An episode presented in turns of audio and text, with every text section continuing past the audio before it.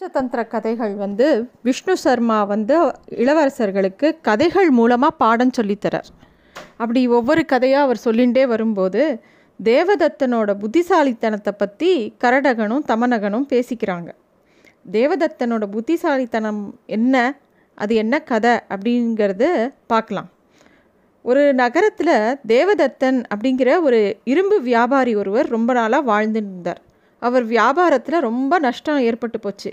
அதனால் இரும்பு தொழிலை விட்டுட்டு வேற ஒரு நகரத்துக்கு போய் புதுசாக ஒரு புதிய தொழில் தொடங்கலாம் அப்படின்னு யோசிக்கிறார். அப்போது போகிறதுக்கு முன்னாடி அவர் என்ன பண்ணுறார் தாங்கிட்ட இருந்த மீதம் இருந்த இரும்புகளெல்லாம் எடுத்துன்னு போய் தன்னோட நெருங்கிய நண்பர் ஒருத்தர்கிட்ட ஒப்படைச்சிட்டு அப்புறமா வந்து வாங்கிக்கிறேன். எனக்கு கொஞ்சம் வே வேறு ஊரில் வேலை இருக்குது அப்படின்னு சொல்லிட்டு கிளம்பி போகிறார் தேவதத்தன். பக்கத்தில் இருக்கிற ஊருக்கு போய் அங்கே ஒரு அங்கே ஒரு இடத்த தேர்ந்தெடுத்து அங்கே ஒரு புதிய வியாபாரத்தை ஆரம்பிக்கிறார். அவரோட கெட்ட நேரம் இல்லை துரதிர்ஷ்டம்னு சொல்லலாம். அவருக்கு வந்து அந்த வியாபாரமும் பெருசாக வளரலை. அதுலேயும் நஷ்டப்பட்டு போயிடுறார். சரி நமக்கு தெரிஞ்சது இரும்பு தொழில் தான் திரும்பியும் அதுக்கே போகலான்னு சொல்லிட்டு பழைய நகரத்துக்கே வந்துடுறார். நேராக அவருடைய பழைய அந்த நண்பர்கிட்ட போய் நான் கொடுத்து வச்சுருந்தேன் இல்லையா இரும்பு சாமான்லாம்? அதை எனக்கு திருப்பி கொடு. நான் திருப்பியும் இங்கேயே தொழில் ஆரம்பிக்கலான்னு இருக்கேன்னு சொல்கிறார் ஆனால் அதுக்கு அவரோட நண்பர் வந்து அந்த அவர் நண்பருக்கு மனசில்லை அந்த இரும்பெல்லாம் திருப்பி கொடுக்க. அவர் உடனே என்ன சொல்கிறாருன்னா உங்கள் இரும்பு எல்லாம் வீட்டில் தான் வச்சுருந்தேன். அப்போ எங்கள் வீட்டை சுற்றி நிறைய எலி தொல்லையா? எல்லா எலியும் வந்து சாப்பிட்டு போயிடுத்து இரும்பு அப்படின்னு சொல்லி ஏமாத்துறார். அதை கேட்ட உடனே தேவதத்தனுக்கு என்ன சொல்கிறதுனே தெரியல. எலிகள் எப்படி இரும்பை சாப்பிடும்? என் வீட்டு எலிகள் இரும்பை சாப்பிடும் அப்படின்னு சொல்லி ரொம்ப உறுதியாக கூறுறார் அவரோட நண்பர். தன்னோட நண்பர் தன்னை ஏமாத்துறாரு நல்லா புரிஞ்சுட்டார் தேவதத்தன். இதை எப்படி நம்ம அவரை வந்து என்ன சொல்லி இதை கேட்கலாம் அப்படின்னு யோசிச்சுட்டே இருக்கார். தன்னை சரி நம்மளை ஏமாத்தின நண்பரை அவரை நம்ம ஏமாத்தினா தான் திருப்பியும் அவருக்கு தான் பண்ண தப்பு புரியும் அப்படின்னு ஒரு முடிவுக்கு வரார் தேவதத்தன்.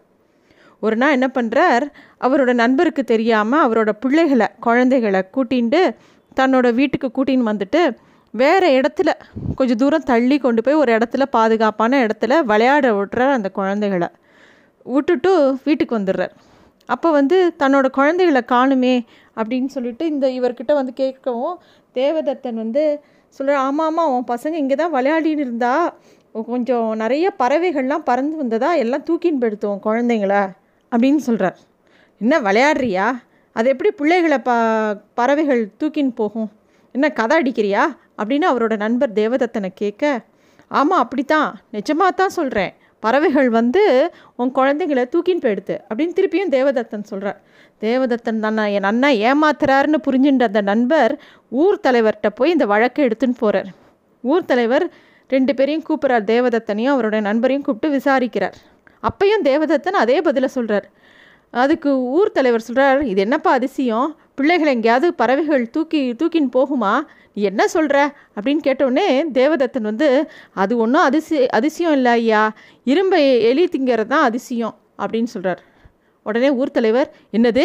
இரும்பை எலி தின்னுமா?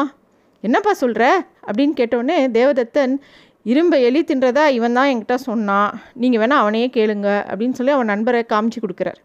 உடனே தேவதத்தனோட நண்பரும் தாம் பண்ண தப்ப ஊர் தலைவர்கிட்ட ஒத்து ஒத்துக்கிறார். தேவதத்தனோட இரும்பெல்லாம் திருப்பி கொடுத்துறதா உறுதி அளிக்கிறார். உடனே தேவதத்தனும் அந்த குழந்தைகள் எங்கே பத்திரமா விளையாடின்னு இருக்கோ அந்த இடத்த காமிச்சு கொடுக்குறார்.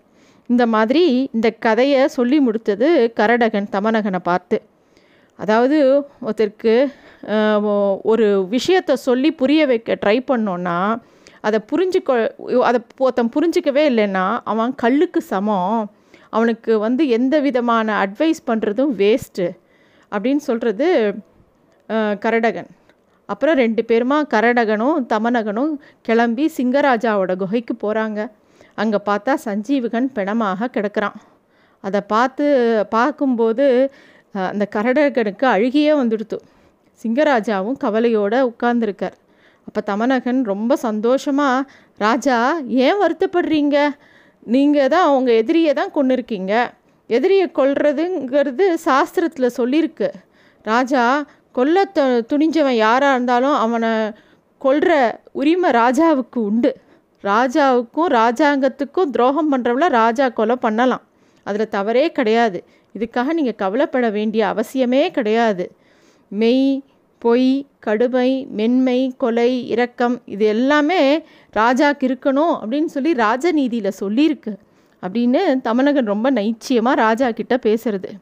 சிங்கராஜாவும் தமனகன் சொல்கிற விஷயத்தை கேட்ட உடனே தன்னோட கவலையை விட்டுட்டு முன்னாடி போலவே ரொம்ப மகிழ்ச்சியாக அந்த அந்த காடை ரொம்ப நல்ல விதமாக ஆட்சி புரிய ஆரம்பித்தார் இதுதான் பஞ்சதந்திரத்தில் முதல் பாகம்.